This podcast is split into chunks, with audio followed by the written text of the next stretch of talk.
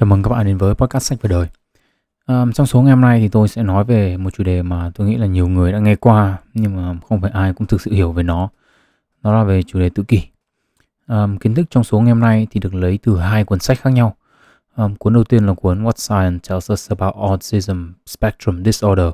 Tạm dịch là những điều khoa học cho chúng ta biết về chứng rối loạn phổ tự kỷ của ba tác giả Geraldine Dawson, Joe Nick và Raphael Bernier um, cả ba tác giả thì đều là các nhà nghiên cứu giảng viên đại học về tâm lý. Và cuốn sách này thì được viết ra để dành cho các bậc phụ huynh có con bị tự kỷ. Um, cuốn thứ hai được sử dụng là cuốn Unmasking Autism tạm dịch là cởi bỏ mặt nạ tự kỷ của tác giả Devon Price. Ờ, uh, Devon Price là một tiến sĩ tâm lý học xã hội và là một người tự kỷ. Cuốn sách này thì là góc nhìn của một người tự kỷ trong cái việc hòa nhập với cuộc sống xã hội và những cái khó khăn của họ. Um, trước khi đi vào nội dung của số ngày hôm nay thì tôi cũng phải đưa ra cái mục đích của số 29 này là gì? Ờ, mặc dù trong cuốn những cái điều khoa học cho chúng ta biết về chứng tự kỷ thì dành nhiều thời gian để đưa ra những cái giải pháp cho các bậc phụ huynh à, và cả những người xung quanh của những người tự kỷ để có thể giúp đỡ họ có thể dễ dàng thích hơn với cuộc sống xã hội hàng ngày. À, thì mục đích của cái số podcast này của tôi ấy là thuần túy để cho các bạn hiểu thêm về cái hiện tượng này thôi. À, tôi không đủ năng lực để đưa ra lời khuyên cho bất kỳ ai và tôi thì cũng không đủ hiểu biết cũng như là không tiếp cận đủ với những người tự kỷ để có thể đưa ra nhận định hay là đánh giá về hiện tượng này trong thực tế cuộc sống cả. À, và cái số ngày hôm nay ấy, thì đầu tiên trước hết là được làm để chia sẻ kiến thức để cho các bạn hiểu. À, nhưng mà sau đó khi mà các bạn hiểu rồi ấy, thì các bạn cũng phải phân biệt được những thông tin ờ, đúng hay là sai ở trên mạng xã hội à, và chúng ta tránh chia sẻ những cái thông tin giả khoa học mà nó không chính xác. À, bản thân những người tự kỷ cũng như gia đình và người thân bạn bè của họ tôi cho rằng là cũng thừa đủ khó khăn và vất vả rồi. À, chúng ta nên có một cái hiểu biết để tránh làm cho cuộc sống của họ nó, nó phức tạp thêm nữa. Um, và nếu mà bạn nào muốn tìm hiểu thêm ấy, hoặc là các bậc phụ huynh nào muốn biết mình cần phải làm gì ấy, um, thì cần phải tìm đến những cái tài liệu chuyên sâu hơn và cả các cái chuyên gia trong ngành nữa. Ok, vậy thì chúng ta sẽ đi vào cái nội dung của số ngày hôm nay thôi ạ.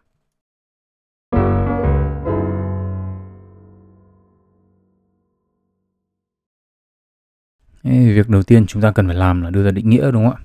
Thế nào là tự kỷ? Hội chứng tự kỷ là hội chứng gì? Thế thì về mặt định nghĩa, ấy, hội chứng tự kỷ hay còn được biết đến với cái tên là hội chứng rối loạn phổ tự kỷ là hội chứng rối loạn phát triển bộ não mà có hai đặc trưng chính. Một là sự suy yếu trong giao tiếp và tương tác xã hội và hai là sở thích và hành vi bị hạn chế và lặp đi lặp lại. À, trong một cái quãng thời gian dài trong lịch sử ấy, thì cái việc chuẩn đoán tự kỷ nó chỉ đơn giản là chúng ta có tự kỷ hay không. À, nhưng mà trong những năm gần đây thì nghiên cứu cho thấy là tự kỷ nó không chỉ đơn giản là có bị hay không mà nó còn ở mức độ nặng hay là nhẹ và có nhiều hình thái với những cái đặc trưng khác nhau. Và chính vì thế cái tên của hội chứng này được đổi thành là hội chứng phổ tự kỷ. Phổ ở đây là như kiểu quang phổ ấy, có nghĩa là nó nằm trên một cái trục nằm ngang và nó có nhiều các sắc thái khác nhau. Um, các bạn có thể hiểu nôm na là cái hội chứng phổ tự kỷ thì nó bao gồm rất là nhiều cái kiểu tự kỷ khác nhau với những đặc trưng khác nhau và những cái nguyên nhân gây ra khác nhau. À, với những bạn nào mà chưa biết rõ lắm về hội chứng này, tôi xin phép đưa ra một số dấu hiệu cũng như là hành vi ở cả người lớn và trẻ con tự kỷ để các bạn có thể hiểu rõ hơn. Ở trẻ con ấy, thì những biểu hiện của tự kỷ bao gồm uh, tránh hoặc là không giao tiếp bằng mắt, không trả lời tên của mình uh, ở khoảng độ 9 tháng tuổi, không biểu lộ các cái biểu hiện trên khuôn mặt như vui, buồn, tức giận hay ngạc nhiên khi mà ở độ tuổi 9 tháng, uh, không chơi các trò chơi tương tác đơn giản um, cho ở cái tầm tuổi 12 tháng, uh, sử dụng ít hoặc là không sử dụng cử chỉ mấy khi mà rơi vào 12, khi mà khoảng 12 tháng tuổi. Tức là ví dụ như là không vẫy tay chào tạm biệt chẳng hạn. Uh, không chia sẻ sở thích với người khác khi mà ở khoảng 15 tháng tuổi. Um, không chỉ cho bạn một thấy một cái điều gì đó thú vị khi mà trẻ rơi vào khoảng 18 tháng tuổi. Um, không nhận thấy khi là người khác bị tổn thương hoặc là bị khó chịu khi rơi vào khoảng 24 tháng tuổi. Um, không để ý đến đứa trẻ khác hay là tham gia chơi cùng chúng khi mà được 36 tháng tuổi tức là không đóng giả làm người khác chẳng hạn như là đóng giả làm ờ, siêu anh hùng chẳng hạn khi mà trẻ khoảng 48 tháng tuổi và không nhảy hát hoặc là biểu diễn cho bạn xem khi mà nó 60 tháng tuổi thì có lẽ là rơi vào khoảng 5 tuổi đấy. À, một số hành vi của trẻ tự kỷ thì bao gồm là xếp hàng đồ chơi tức là xếp đồ chơi thành hàng ấy hoặc là các cái đồ vật khác thay vì chơi với chúng và tỏ ra khó chịu khi mà thứ tự những cái đồ vật đó bị thay đổi à, lặp đi lặp lại các cái từ hoặc là các cái cụm từ uh, chơi với đồ chơi theo cùng một cách ở mọi lúc mọi nơi. Uh, tập trung vào các bộ phận của đồ chơi tức là ví dụ như là nếu trên cả cái xe chẳng hạn thì tập trung vào cái bánh xe thôi chẳng hạn. Uh, khó chịu với những cái thay đổi nhỏ. Um, có những cái sở thích mà nó trở thành ám ảnh lúc nào cũng chỉ có có cái làm cái việc thôi. Um, phải tuân theo những cái thói quen nhất định. Um, có những hành vi như kiểu là vỗ tay này đá cơ thể đấm cơ thể này hoặc là tự quay theo vòng tròn. Và có cái phản ứng bất thường khi mà tiếp xúc một cái vật gì đấy thông qua các cái uh, giác quan khác nhau như nghe người, nếm nhìn hoặc là cảm nhận thì nó sẽ có những cái phản ứng bất thường. À, những biểu hiện tự kỷ ở người lớn thì bao gồm là um, khó hiểu những cái gì người khác đang nghĩ hoặc đang cảm thấy. Ờ, uh, cố nào có cảm giác bất an và lo lắng ở trong các cái tình huống xã hội. Uh, khó kết bạn hoặc là thích ở một mình. Uh, có vẻ thẳng thừng thô lỗ hoặc không quan tâm đến người khác mặc dù đây là điều không cố ý. Ờ, gặp khó khăn khi mà để mô tả cảm xúc hoặc là nói mình đang cảm thấy thế này như nào. Uh, và hiểu mọi thứ theo nghĩa đen. Ờ, ví dụ như không hiểu những câu châm biếm hay là những câu hai ba tầng nghĩa chẳng hạn. À, và cuối cùng là có cùng một thói quen hàng ngày và sẽ rất là lo lắng nếu mà chúng thay đổi. À, phần lớn những hành vi này thì nó rất là chung chung và không phải tất cả những người tự kỷ thì đều có những hành vi kiểu như này. À, nhưng mà tôi cho rằng đây là một cái những cái ví dụ cụ thể để những bạn nào không biết là người tự kỷ có những hành vi như nào thì các bạn có thể nghe qua và các bạn có thể hiểu à, những nghiên cứu ở trẻ tự kỷ thì chỉ ra hai đặc thù của hội chứng rối loạn này mà nó liên quan đến các cái tương tác xã hội. À, một ý, là những đứa trẻ tự kỷ thì thường là những cái thông tin liên quan đến tương tác xã hội thì không được coi trọng hoặc là chúng không quan tâm đến. Hai là khả năng xử lý những cái thông tin liên quan đến tương tác xã hội ví dụ như là khả năng đọc biểu hiện khuôn mặt chẳng hạn thì là không được tốt. À, một nghiên cứu sử dụng công nghệ theo dõi hướng nhìn của mắt ấy, à, của những đứa trẻ ấy, thì cho thấy là những đứa trẻ mà không mắc chứng tự kỷ thì nhìn vào mắt người đối diện nhiều hơn hẳn à, những phần khác của khuôn mặt. Nhưng mà ở trẻ tự kỷ thì nó sẽ nhìn vào các cái phần khuôn mặt khác nhau với thời gian là như nhau. À, các nhà khoa học thì cho rằng ấy, là cái việc trao đổi ánh mắt ấy tức là giống như kiểu là Phúc Du đã từng nói là ta nàng chỉ gửi một ánh mắt là ta trao cả con tim ấy. Thì là một cái cách mà để con người chúng ta truyền đạt thông tin trong các cái giao tiếp xã hội. Và có vẻ như khả năng này thì không có ở trẻ tự kỷ um, trong hai yếu tố là không coi trọng thông tin về tương tác xã hội và khả năng xử lý thông tin kém thì các nhà khoa học cho rằng ấy là yếu tố không coi trọng thông tin về tương tác xã hội là yếu tố cốt lõi. Giả thuyết được đưa ra là như này khi một đứa trẻ nó không coi trọng các cái thông tin về tương tác xã hội ấy tức là cụ thể là bộ não nó không cho rằng những cái kích thích mang tính xã hội là những điều cần phải quan tâm ấy thì đứa trẻ nó sẽ không ghi nhớ và nó sẽ không phát triển các cái kỹ năng liên quan. Một ví dụ cụ thể trong cuộc sống hàng ngày cho các bạn dễ nhận ra ví dụ như thể thao chẳng hạn um, ví dụ như bạn là một người không thích xem thể thao và các bạn bạn không xem bóng đá bao giờ đi thì khi mà những người xung quanh bạn mà nói chuyện về một cái trận đấu bóng đá nào đó ấy, thì những cái thông tin họ truyền đạt cho nhau sẽ không lọt vào tai bạn và bạn sẽ không ghi nhớ được cái điều gì cả. Hay là hay là khi mà bạn gái của bạn nói về việc là uh, chị này ghét chị kia ở chỗ làm nên là suốt ngày cả khịa nhau chẳng hạn. Nhưng mà đến lúc là bạn gái bạn lại kiểm tra bài cũ thì bạn chả nhớ thằng nào với con nào nó làm gì ai cả bởi vì bản thân mình cũng đã gặp những cái người đấy ngoài đời đâu đúng không? Thế thì về cơ bản thì với những cái đứa trẻ tự kỷ thì những cái thông tin về tương tác xã hội nó cũng tương tự như vậy. Tức là họ không quan tâm đến nó đấy không phải là một cái điều mà họ quan tâm đến. À, những cái nghiên cứu đo đạc hoạt động não của trẻ tự kỷ ấy, thì cũng cho thấy là những cái phần não liên quan đến khả năng xử lý thông tin xã hội ấy, nên là cụ thể đây là liên quan đến hành vi của con người ấy, thì đều có sự giảm hoạt động ở trẻ tự kỷ so với cả trẻ phát triển bình thường. Ở đây tôi cũng phải nói bổ sung là mặc dù phần lớn trẻ tự kỷ thì tránh xa các cái tương tác xã hội nhưng mà cũng có rất là nhiều những đứa trẻ tự kỷ là nó hướng ngoại và nó rất thích được tương tác với những người xung quanh. À, thế thì câu hỏi lớn tiếp theo là chúng ta sẽ tìm câu trả lời đó là cái nguyên nhân của hội chứng này là gì? Thế thì về cơ bản ấy, giống như tôi nói trước ấy, tức là do cái chứng tự kỷ này nó quá phức tạp và có nhiều đặc trưng cũng như là biểu hiện khác nhau mà nguyên nhân gây ra cái hội chứng này thì cũng phức tạp và đa dạng không kém. À, tuy nhiên ấy, thì những cái nghiên cứu khoa học thì cho thấy là những trường hợp tự kỷ ấy, thì thường là rơi vào hai nhóm nguyên nhân chính. Một nhóm nhỏ hơn ý, thì thuần túy là do sự kết hợp uh, đột biến của những cái gen hiếm và nhóm còn lại tức là chiếm phần lớn các cái trường hợp tự kỷ ý, là sự kết hợp của khuynh hướng di truyền nhạy cảm có sẵn và yếu tố môi trường. À, chúng ta nói một cách đơn giản hơn ý, thì một số lượng là do di truyền, còn phần nhiều những ca tự kỷ là do kết hợp cả di truyền và cả môi trường. Thế thì trước tiên là chúng ta sẽ nói về yếu tố di truyền trước. À, di truyền là một trong những yếu tố cần phải có để gây ra tự kỷ. Số liệu ở Mỹ cho thấy cứ 59 đứa trẻ thì có một đứa trẻ bị tự kỷ, với tỷ lệ là rơi vào khoảng 1 phần 5, 1,5% dân số. Nhưng mà nếu trong gia đình ý, có một đứa trẻ tự kỷ ý, thì tỷ lệ đứa trẻ tiếp theo cũng bị tự kỷ là 1 trên 5. Tức là tỷ lệ là rơi vào khoảng 20%, tăng 10 lần so với trung bình dân số.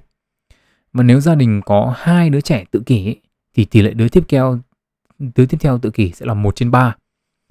À, những nghiên cứu giải mã gen thì cho thấy là hàng trăm mã gen tăng nguy cơ bị tự kỷ thì đã được tìm thấy.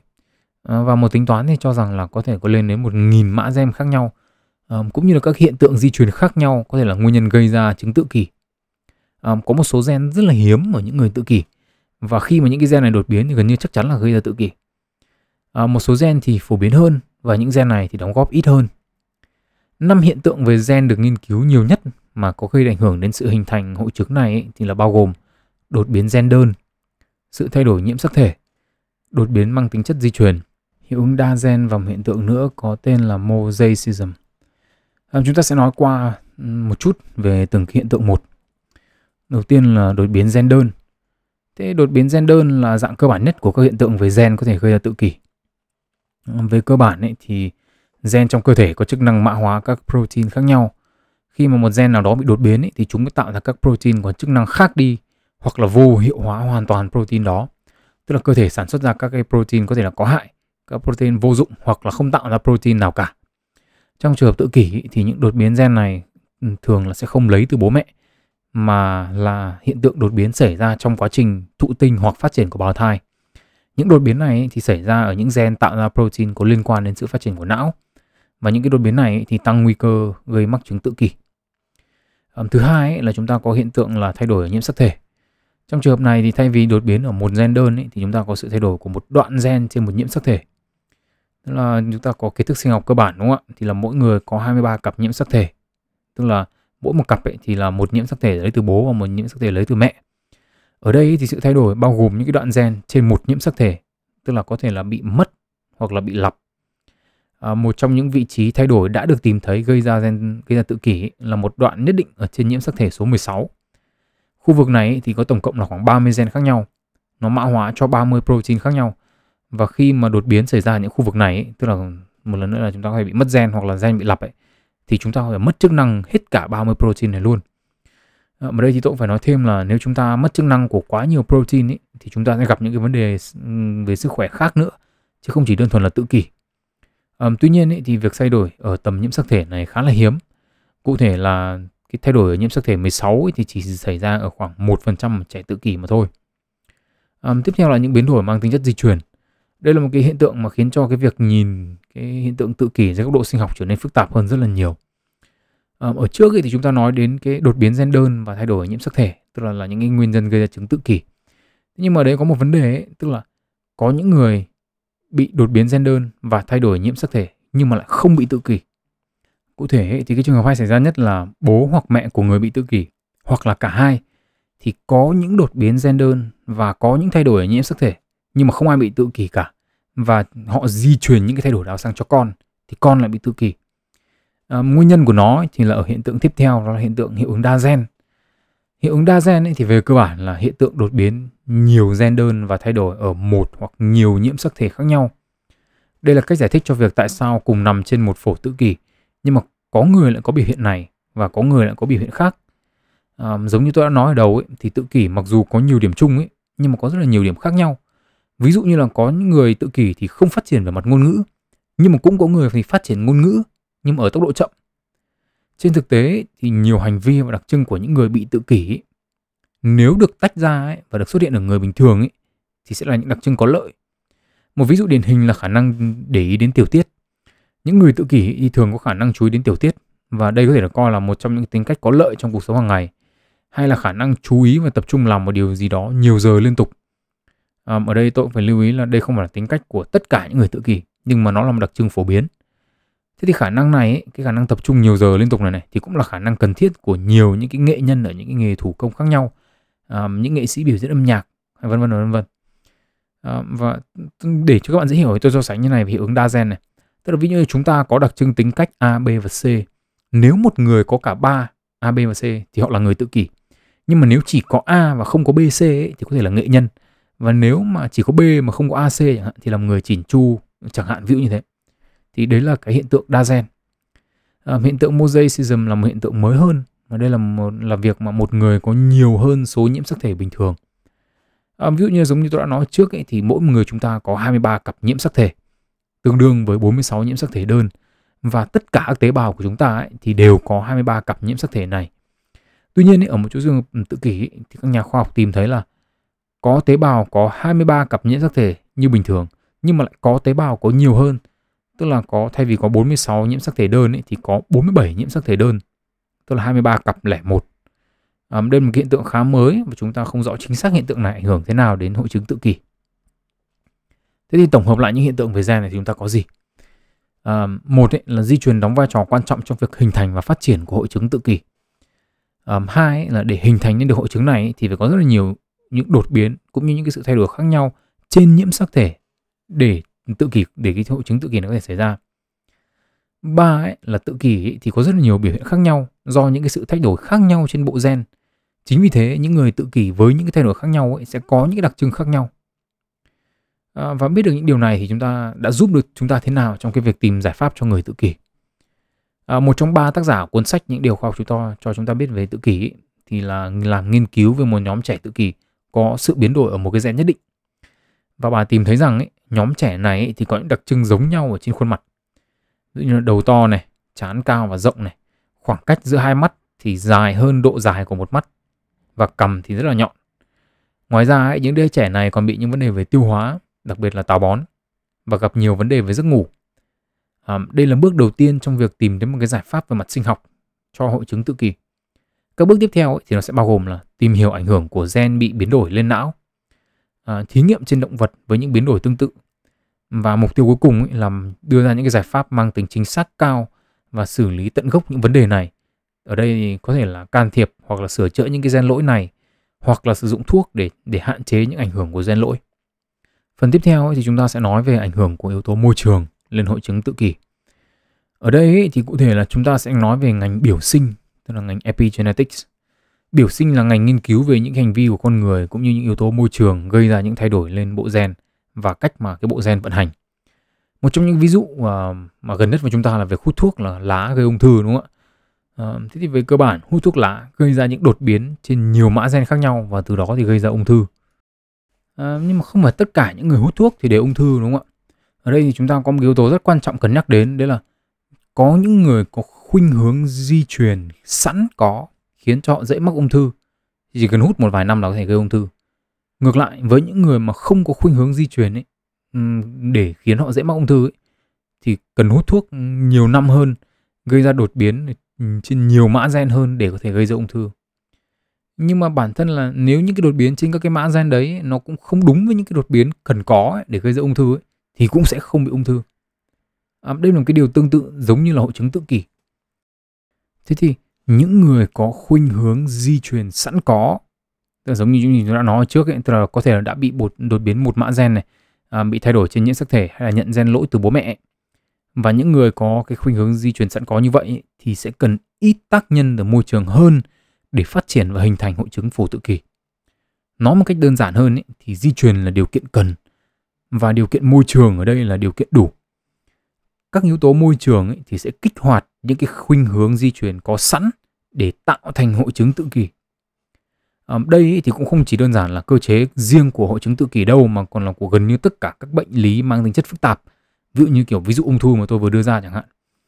Ở đây thì chúng ta cần phải nhắc đến một trường hợp khác, tức là trong trường hợp mà những người có khuynh hướng di truyền sẵn có rồi nhưng mà luôn có những cái biện pháp phòng tránh tốt đấy không để bản thân rơi vào những cái môi trường kích hoạt những khuynh hướng di truyền của mình ý, thì sẽ không bao giờ hình thành bệnh. Ví dụ, có những người ấy có khuynh hướng di truyền dễ bị ung thư phổi chẳng hạn, nhưng họ không bao giờ hút thuốc, họ không bao giờ rượu bia hay họ không tiếp xúc với các tác nhân có thể gây ung thư thì họ cũng sẽ không bị ung thư.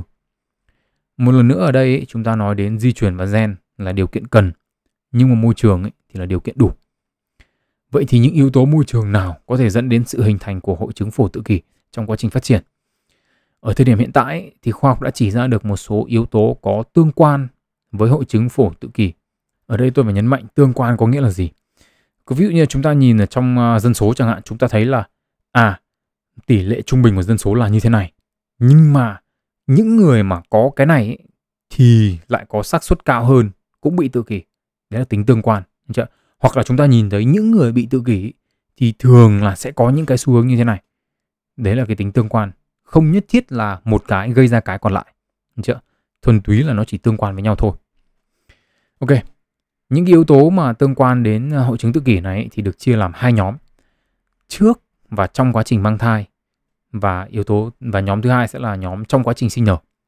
À, vì số lượng cái yếu tố trong quá trình sinh nở có ảnh hưởng đến tỷ lệ tự kỷ nó thấp hơn nên là tôi sẽ nhắc đến trước.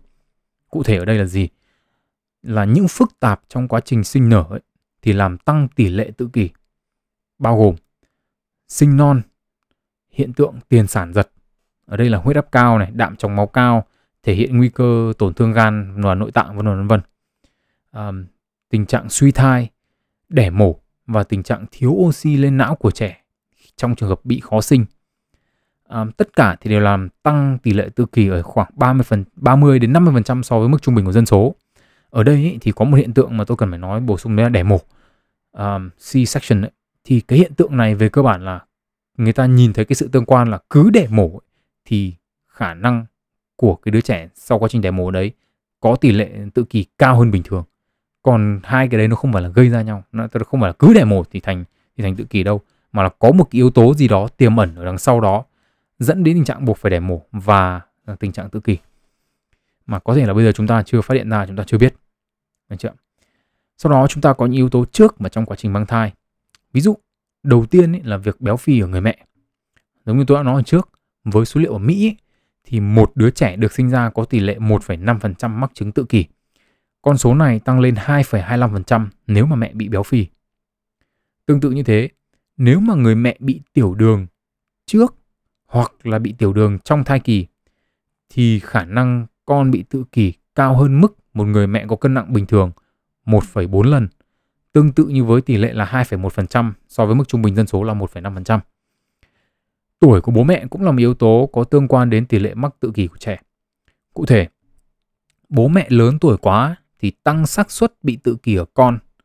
Cụ thể, ở đây là nếu cả bố và mẹ hơn 35 tuổi thì tỷ lệ con mắc tự kỷ là 2% so với mức trung bình dân số là 1,5%. À, trong yếu tố lứa tuổi này thì các nhà khoa học cho rằng người bố đóng vai trò lớn hơn trong cái xác suất mắc tự kỷ của con cái. Tuy nhiên ấy, thì vai trò chính xác của người bố lại chưa được nghiên cứu nhiều. Ờ, nhưng mà nó sẽ đang là mục tiêu để nghiên cứu trong những năm gần đây, trong những năm sắp tới. Một yếu tố khác nữa là thời gian giữa hai lần sinh nhỏ hơn 12 tháng thì tăng khả năng con bị tự kỷ. Một số thuốc đặc trị sử dụng trong quá trình thai kỳ, ví dụ như là thuốc chống trầm cảm hoặc là thuốc dành cho người bị động kinh cũng có khả năng làm tăng cái tỷ lệ con bị tự kỷ.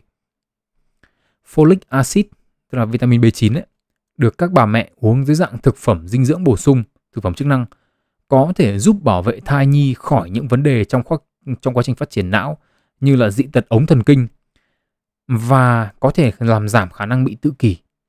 Thế nhưng mà khi mà sử dụng quá nhiều ấy, thì sẽ phản tác dụng và tăng tỷ lệ bị tự kỷ của con. Chính vì thế, liều lượng folic acid hay là vitamin B9 cần phải có sự hướng dẫn của bác sĩ hoặc là các chuyên gia. Yếu tố tiếp theo là việc tiếp xúc với các chất ô nhiễm. Việc tiếp xúc với ô nhiễm nền, tức là ô nhiễm trong không khí, trong các vật sử dụng hàng ngày vân vân vân vân thì là điều không thể tránh khỏi. Nhưng mà không nên bị đánh giá quá thấp vì trẻ sơ sinh ý thì dễ bị ảnh hưởng bởi những ô nhiễm nền hơn là người lớn, đặc biệt là trong quá trình phát triển não. Một trong những yếu tố ô nhiễm nền mà chúng ta đã từng nhắc đến đó là ô nhiễm không khí trong chương 17. Cụ thể thì PM particulate matter, tức là các hạt gây ô nhiễm ấy, thì làm tăng khả năng bị tự kỷ của trẻ. Trước và trong quá trình mang thai, đặc biệt là nếu người mẹ tiếp xúc với quá nhiều các hạt ô nhiễm không khí trong kỳ 3 tháng thứ ba, tức là third trimester đấy. À, đây là cái giai đoạn mà não trẻ sơ sinh phát triển mạnh nhất.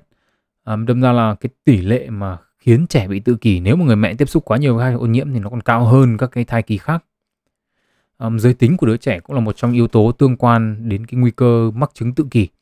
Tức là nam giới thì có tỷ lệ mắc chứng tự kỷ cao hơn nữ giới. Uh, nhưng mà đây sẽ là một cái điểm mà chúng ta sẽ quay trở lại ở phần cuối cùng của podcast. Um, sự kích thích hệ thống miễn dịch của người mẹ trong quá trình mang thai thì cũng có thể làm tăng tỷ lệ trẻ bị tự kỷ. Một số ví dụ của hiện tượng này là khi người mẹ bị nhiễm trùng nặng hoặc có hiện tượng viêm thì hệ miễn dịch của người mẹ sẽ được kích thích để hoạt động và tăng tỷ lệ tự kỷ ở trẻ. Một cái mối tương quan khác là nếu như người mẹ mắc những cái bệnh tự miễn tức là autoimmune disease ấy, là như kiểu viêm khớp dạng thấp chẳng hạn tức là những cái bệnh mà hệ miễn dịch hoạt động quá mức mà tấn công các cái tế bào khỏe mạnh của cơ thể người mẹ ấy, thì khả năng con cái bị tự kỷ cũng tăng tuy nhiên ấy, thì mối liên quan giữa hệ thống miễn dịch của người mẹ và tỷ lệ con cái bị tự kỷ ấy, thì là mối quan hệ tương quan chứ không phải là nguyên nhân hệ quả và giống như tôi đã nói trước ấy, thì đây là có thể là những yếu tố tiềm ẩn nào đó mà liên kết hai yếu tố này lại với nhau mà chúng ta chưa biết. À, cái mối tương quan giữa hệ miễn dịch và tự kỷ này ấy, thì còn liên quan đến một cái yếu tố khác nữa đó là việc tiêm vaccine. À, đã có rất là nhiều nghiên cứu về việc là vaccine thì có tiêm vaccine thì gây ra tự kỷ hay không. Kết quả của tất cả những nghiên cứu này ấy, thì đều chỉ ra rằng là vaccine thì không gây ra chứng tự kỷ. Tuy nhiên cuốn sách này cũng chỉ ra rằng trong những trường hợp cá biệt khi mà trẻ đã có sẵn khuynh hướng di truyền và những biến đổi khác về mặt gen như chúng ta đã nói trước thì việc tiêm vaccine và kích thích hệ miễn dịch có thể dẫn đến sự hình thành của hội chứng phổ tự kỷ. Trường hợp này có thể nhưng mà thực sự là rất rất rất rất là hiếm. Ngoài ra ấy, thì các tác giả cuốn sách thì cũng cho rằng là lợi ích của việc tiêm vaccine để phòng tránh những bệnh nguy hiểm hơn ấy, cho cả cá thể và cộng đồng ấy, thì vượt xa so với những nguy cơ rất rất là nhỏ để có thể hình thành nên chứng tự kỷ. Um, đây là chúng ta nói là ngay cả trong trường hợp thực sự là có mối liên quan giữa việc tiêm vaccine và chứng tự kỷ và cho đến giờ phút này thì không có mối quan hệ nguyên nhân hệ quả nào được các nhà khoa học biết đến cả. Um, theo tìm hiểu của cá nhân tôi ấy, thì nghiên cứu duy nhất chỉ ra mối quan hệ này là hay được những người mà chống vaccine sử dụng trong những cuộc tranh luận ấy thì là một nghiên cứu mà nhà nghiên cứu đó làm giả dữ liệu và, và nghiên cứu thì đã bị thu hồi rồi. Nhà nghiên cứu đó thì cũng bị tước bỏ hết danh hiệu rồi. Cá nhân tôi ấy, sau một thời gian tìm hiểu hiện tượng này ấy, và xem những cuộc tranh luận trên mạng ấy, thì tôi có suy nghĩ rằng um, và đây là suy nghĩ của cá nhân tôi tôi cũng chẳng biết nó có đúng hay không nữa. Uh, đấy là có rất là nhiều người chứ không phải tất cả. Đấy không phải tôi tôi nói nghĩ là không phải tất cả. Nhưng mà có rất là nhiều người có con bệnh tự kỷ thì họ không chấp nhận được rằng là cái tình trạng con mình như thế là do di truyền.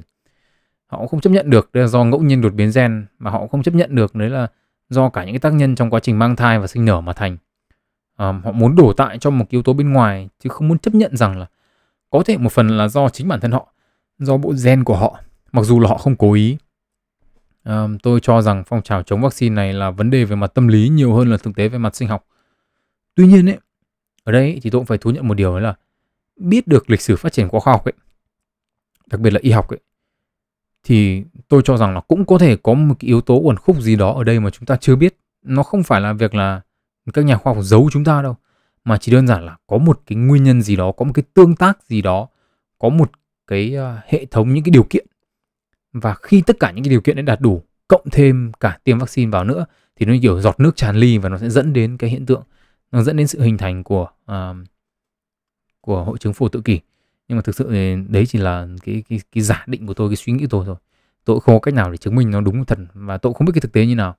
À, có lẽ chúng ta còn phải chờ nhiều năm nữa để có thể hiểu được cái cơ chế đó tổng kết lại thì hội chứng phổ tự kỷ thì cần có hai yếu tố để hình thành ở một con người những khuynh hướng về mặt di truyền ở đây có thể là những đột biến trong quá trình phát triển hoặc di truyền lại từ bố, mẹ hoặc là cả hai. Và đây là những yếu tố về mặt di truyền là những yếu tố cần và yếu tố đủ ấy là những cái tác nhân về mặt môi trường để kích thích sự hình thành của hội chứng này.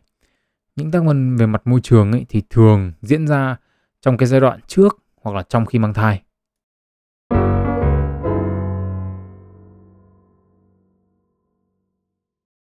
À, phần kiến thức cuối cùng mà chúng ta lấy từ cuốn những điều khoa học cho chúng ta biết về hội chứng phổ tự kỷ ấy, là về bộ não. Cụ thể ở đây là chúng ta sẽ nói về những khác biệt trong sự phát triển não bộ của người tự kỷ và người bình thường. À, và đây cũng là một trong những nguyên nhân vì sao hội chứng phổ tự kỷ thì lại là hội chứng rối loạn phát triển bộ não. Trong hơn 30 năm nghiên cứu về chứng tự kỷ và nghiên cứu về bộ não ấy, thì các nhà khoa học thấy rằng bộ não của người tự kỷ thì có sự khác biệt trong quá trình phát triển về kích cỡ, về hình dáng và về cấu trúc. Về mặt chức năng ấy, thì não của người tự kỷ cũng có những sự khác biệt ở những kết nối giữa các cái phần não khác nhau. Khác biệt ở chức năng của những phần não liên quan đến trò chuyện xã hội, đến xử lý thông tin xã hội, chức năng điều hành và những hành vi lặp đi lặp lại. Ngoài ra, ấy, nghiên cứu tổng hợp năm 2017 ấy, thì chỉ ra một số những khác biệt chính về mặt cấu trúc não của người tự kỷ như sau. Đầu tiên ấy, là có sự tương quan giữa hội chứng tự kỷ và khối lượng lớn tế bào ở thùy chán và thùy thái dương Cụ thể là Thùy Chán ấy thì chịu trách nhiệm về trí nhớ làm việc, khả năng ức chế hành động và lên kế hoạch vận động của cơ. Thùy Thái Dương ấy thì chịu trách nhiệm xử lý cảm xúc, ngôn ngữ, khả năng học và ghi nhớ và giải mã thông tin về tương tác xã hội. À, nghe thì có vẻ khó hiểu vì rõ ràng là khối lượng tế bào mà lớn hơn thì những cái kỹ năng này ở người tự kỷ thì phải tốt hơn người bình thường chứ đúng không? Ờ, nhưng mà trên thực tế thì tất cả đều là những kỹ năng người tự kỷ yếu hơn so với người bình thường. Thế thì ở đây chúng ta cần phải hiểu một chút về cách não bộ phát triển. Trong quá trình phát triển thì đầu tiên là bộ não sẽ phát triển quá lên về khối lượng tế bào à, để có thể tối ưu hóa quá trình học hỏi và tiếp thu thông tin từ môi trường bên ngoài. Tuy nhiên ấy, sau đó thì não bộ cắt bớt những phần dư thừa, những kết nối không tốt và chỉ giữ lại những kết nối thần kinh bền vững mà thôi.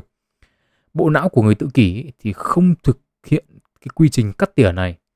Chính vì thế, bộ não của họ mặc dù lớn hơn ý, nhưng mà lại cồng kềnh hơn và ít hiệu quả hơn so với bộ não nhỏ hơn và đã được cắt tỉa những phần không cần thiết. Với sự đa dạng của hội chứng phổ tự kỷ ý, thì việc không cắt tỉa này cũng khá là đa dạng. Trong nhiều trường hợp có những thùy não thì được cắt tỉa nhưng mà một số vùng não nhỏ trong cái thùy đó thì lại không dẫn đến việc là giảm hiệu quả của một số chức năng đặc thù như là khả năng kiểm soát cảm xúc hay là kiểm soát chuyển động. À, một khác biệt lớn khác giữa bộ não của người tự kỷ và bộ não phát triển bình thường là khả năng liên kết giữa các phần não khác nhau. Cụ thể là khả năng giao tiếp giữa hai phần não trái và não phải của người tự kỷ thì không được tốt như bình thường. Trong quá trình tư duy của chúng ta ấy, thì chúng ta dùng đến cả hai phần não và tín hiệu thì nhảy từ não trái sang não phải và ngược lại. Ở người tự kỷ thì việc giao tiếp giữa hai phần não nó chậm hơn khiến cho quá trình tư duy của họ sẽ chậm hơn hoặc là khiếm khuyết. Cụ thể là họ chỉ xử lý được một khía cạnh nhất định thôi mà họ không nhìn được những góc độ khác. Sự khiếm khuyết này còn có nguồn gốc ở vị trí của những cái chức năng trong não nữa. Một trong những cái đặc thù của não ấy là việc có một số chức năng nhất định thì nằm thiên về một phần não. Ví dụ như là ngôn ngữ thì thường nằm ở bên não trái. Nhưng mà ở người tự kỷ thì ngôn ngữ lại không có xu hướng thuần túy xử lý ở bên não trái. Thế thì điều này dẫn đến hai hệ quả. Một ấy là khả năng sử dụng ngôn ngữ của người tự kỷ không được tốt. Vậy quả thứ hai ấy là việc không để ý được sự thay đổi trong cách sử dụng ngôn ngữ trong những cái tương tác xã hội. Và điều này dẫn đến việc là giảm khả năng tương tác xã hội thông qua ngôn ngữ. Thứ nữa ấy, là những tương tác xã hội thì thường mang tính chất phức tạp, cần phải có thông tin đầu vào từ nhiều nguồn khác nhau. Và những thông tin này thì cần phải được xử lý ở những cái vùng não khác nhau. Chính vì thế khi mà sự liên kết giữa các vùng não khác nhau ấy, mà nó kém ấy, thì việc xử lý thông tin xã hội của những người tự kỷ thường chậm hơn. À, đây cũng là một cái điểm mà tác giả Devon Price trong cuốn loại bỏ mặt nạ tự kỷ thì cũng nhấn mạnh. Đấy là việc xử lý thông tin xã hội của anh ta thường bao gồm nhiều tiểu tiết hơn và chậm hơn rất là nhiều. Việc để ý đến nhiều tiểu tiết ấy, thì cũng là cách mà bộ não người tự tự kỷ ấy, là xử lý thông tin khác với bình thường. Trong những cái giao tiếp xã hội ấy, thì bình thường bộ não của chúng ta sẽ bỏ qua những cái chi tiết mà trong quá trình xử lý thông tin ấy, bộ não cho rằng đấy là những cái thông tin không quan trọng tuy nhiên ấy, bộ não của người tự kỷ thì thường không bỏ qua những tiểu tiết đó trong nhiều trường hợp ấy, thì đây là lợi thế nhưng mà trong tương tác xã hội ấy, thì nó làm giảm tốc độ giao tiếp đi rất là nhiều. Và nhiều khi nó khiến cho người ta trở nên cảm thấy ngột ngạt quá nhiều thông tin họ không biết phải làm cái gì. À, một ví dụ để cho các bạn dễ hiểu là khi chúng ta giao tiếp ấy tức là có hai người nói chuyện với nhau chẳng hạn và một người bắt đầu có biểu hiện tức giận. Nghe thì đơn giản, nhưng mà trên thực tế thì bộ não phải xử lý rất là nhiều thông tin khác nhau đến từ những giác quan khác nhau để có thể đưa ra kết luận là người kia đang nổi giận, đúng không ạ? Ví dụ như là có sự chuyển đổi trong tông giọng này và ngôn từ sử dụng này, tức là chúng ta phải sử dụng đến thính giác. Chúng ta có sự thay đổi trong nét mặt và cử chỉ, lấy thông tin từ thị giác. Ờ, nước bọt từ mồm thằng kia bắn vào mặt mình chẳng hạn, đấy, ờ, xúc giác, vân vân vân vân.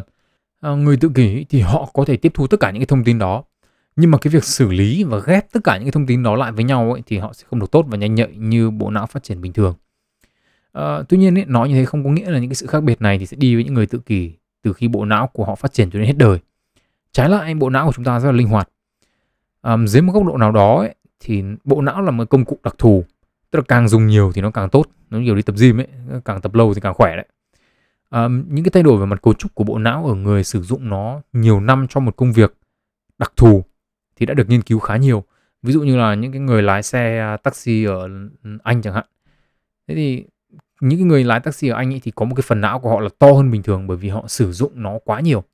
Về cơ bản ấy thì bộ não người tự kỷ cũng như vậy tức là chỉ cần có những cái phương pháp luyện tập phù hợp và kiên trì ấy, thì bộ não của họ cũng có thể có những thay đổi và cải thiện chức năng. À, những cái, cu, cái cuốn sách mà những điều khoa học cho chúng ta biết về tự kỷ ấy, thì dành rất là nhiều thời gian để nói về các cái phương pháp luyện tập cũng như những cái chế độ ăn uống và tập thể dục dành cho những người bị tự kỷ. À, cá nhân tôi cho rằng đây là một cái cuốn sách rất là hữu ích với các bậc làm cha làm mẹ có con bị tự kỷ. Và nếu mà nếu mà bạn là người nghe cái podcast của tôi và bạn là một người có người thân bạn bè hay là hay là bạn là một bậc phụ huynh mà có con bị tự kỷ chẳng hạn thì tôi cho rằng đây là một cái tài liệu à, nó khá là đáng giá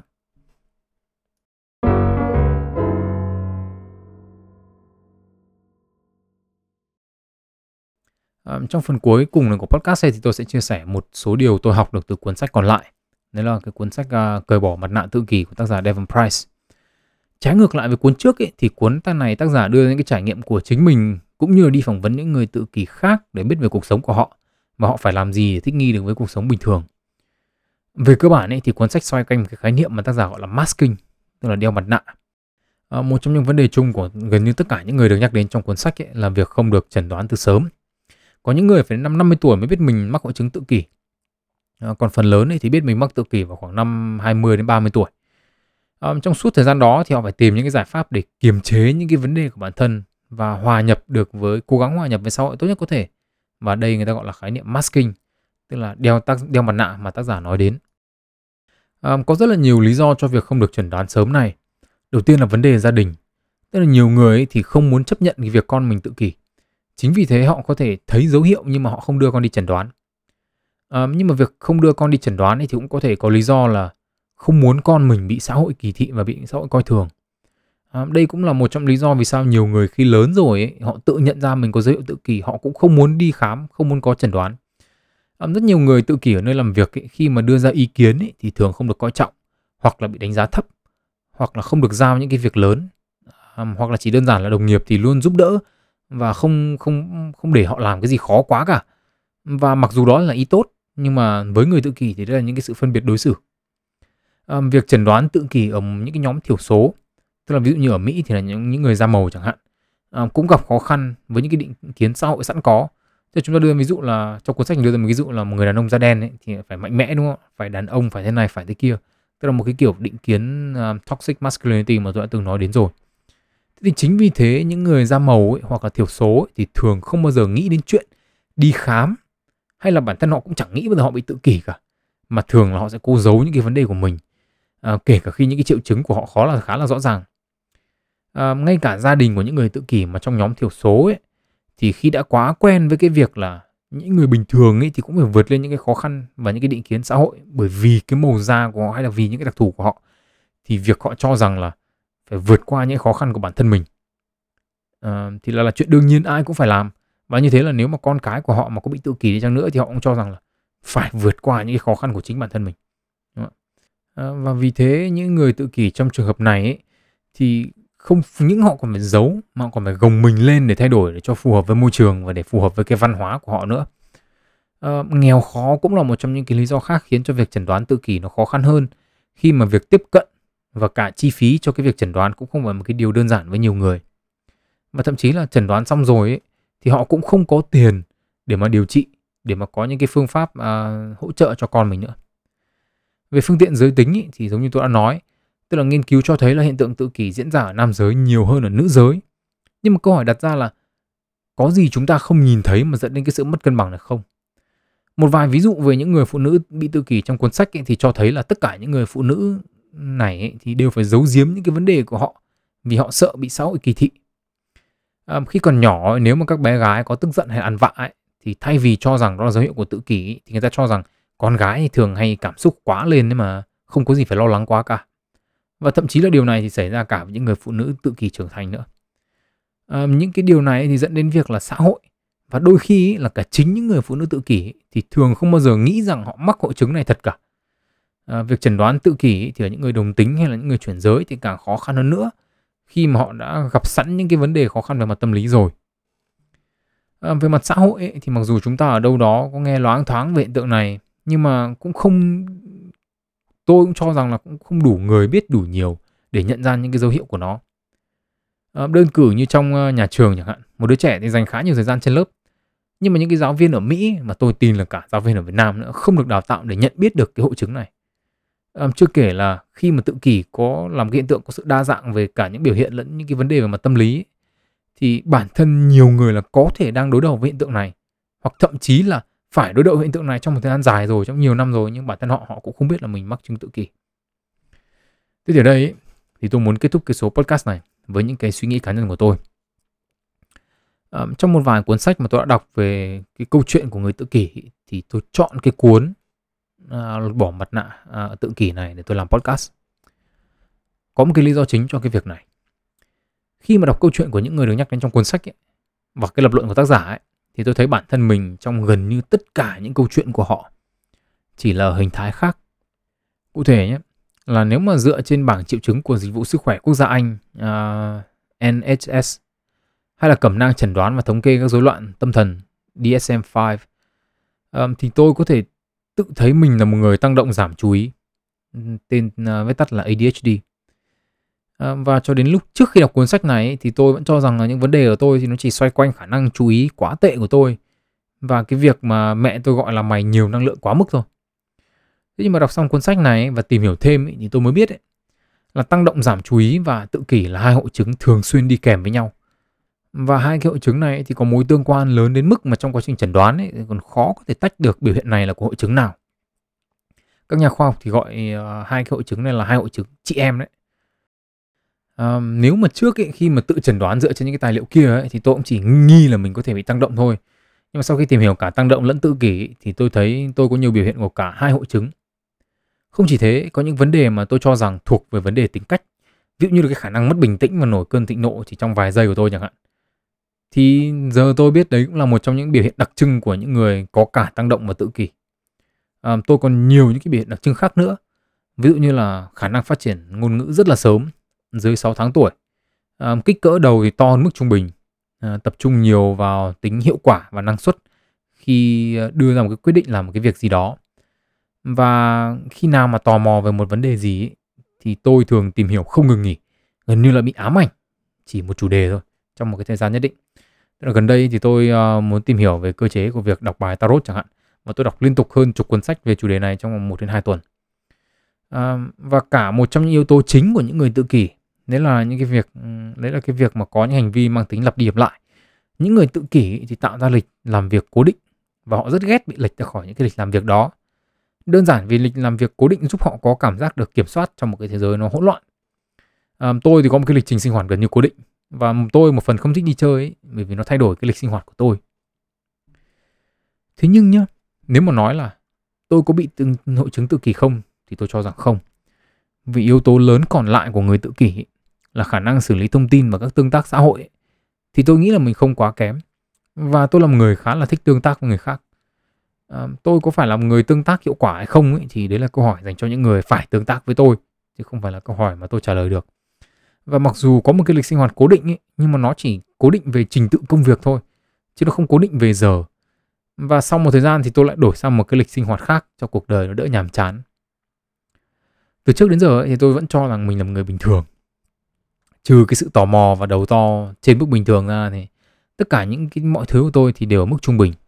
À, trên 49,5% dân số và dưới 49,5% dân số. Nhưng mà sau khi đọc cuốn sách này ấy, và tự nhận thấy mình có đặc trưng của một người tự kỷ ấy, và tăng động giảm chú ý thì chắc chắn rồi. Thế tôi đặt câu hỏi là thế nào là một người bình thường?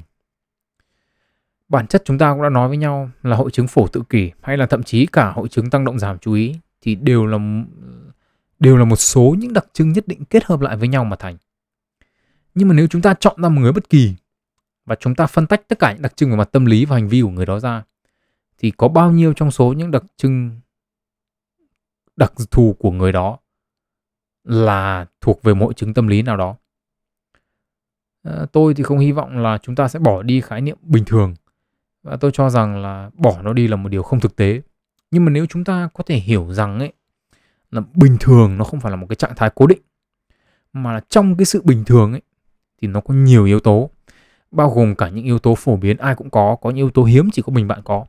Có những yếu tố mà nó có thể giúp bạn tương tác trong môi trường xã hội và có những có thể yếu tố cản trở bạn. Tức là có rất là nhiều yếu tố để tạo thành một để tạo thành một khái niệm mà chúng ta gọi là bình thường. Tôi nghĩ rằng ấy, là khi chúng ta nhìn nhận được cái sự bình thường như là một cái tổ hợp các yếu tố khác nhau ấy và nó không cần thiết là giữa người này và người kia các cái tổ hợp yếu tố đó nó giống hệt nhau thì có lẽ là chúng ta sẽ dễ chấp nhận và dễ cảm thông hơn với người khác bản chất những cái định kiến xã hội ấy, những cái mà nó gây ra những cái áp lực về mặt tâm lý cho những người mà bị tự kỷ hay là những cái gia đình của những người mắc chứng tự kỷ là nó do tất cả chúng ta đều có một cái khái niệm giống hệt nhau về bình thường là cái gì, bất thường là cái gì. Nhưng mà khi chúng ta thấy là bình thường là không phải một cái khái niệm tĩnh, không phải một cái khái niệm cố định không thay đổi và nó có sắc thái khác nhau của bình thường. Thì tôi tin rằng là những cái định kiến của chúng ta có với những cái người mà có hội chứng khác nhau về mặt tâm lý có thể là nó sẽ nhẹ nhàng hơn rất là nhiều. Và có thể như thế thì nó sẽ không đặt quá nhiều áp lực lên những con người đó để họ không dám đi chẩn đoán xem mình bị bệnh gì mình mắc chứng gì. Và họ cũng không ngại ngần khi mà phải nói rằng là tôi bị cái này tôi bị cái kia thì chúng ta không quá kỳ thị họ đúng không ạ? À, nếu bạn là người có bạn bè người thân mắc chứng tự kỷ thì tôi hy vọng số podcast này giúp bạn hiểu hơn về người thân của mình. À, và nếu bạn cần tài liệu để tìm hiểu thêm và giúp cho người thân bạn bè của mình thì tôi cho rằng cuốn những điều khoa học cho chúng ta biết về chứng rối loạn phổ tự kỷ có thể là một cái tài liệu rất tốt để bắt đầu để chúng ta tìm hiểu. Còn nếu bạn chỉ đơn giản là người tò mò về hội chứng tự kỷ giống như tôi thì tôi hy vọng rằng bạn học được một điều gì đó và tôi hy vọng rằng những kiến thức đó sẽ giúp bạn hiểu và thông cảm hơn với những người mắc hội chứng tự kỷ. Và nếu giúp họ giúp cho cái cuộc sống của họ nó dễ dàng hơn được chút nào bằng cách giảm nhẹ đi những cái định kiến của xã hội với họ thì tôi cho rằng nó sẽ hay chút đó. À, nhưng mà dù bạn có đến đây vì lý do gì đi chăng nữa thì chào mừng các bạn đã đến với podcast sách và đời. Tên tôi là Nguyễn Tiến Đạo. Hẹn gặp lại các bạn ở những số lần sau và chúc các bạn một ngày tốt lành.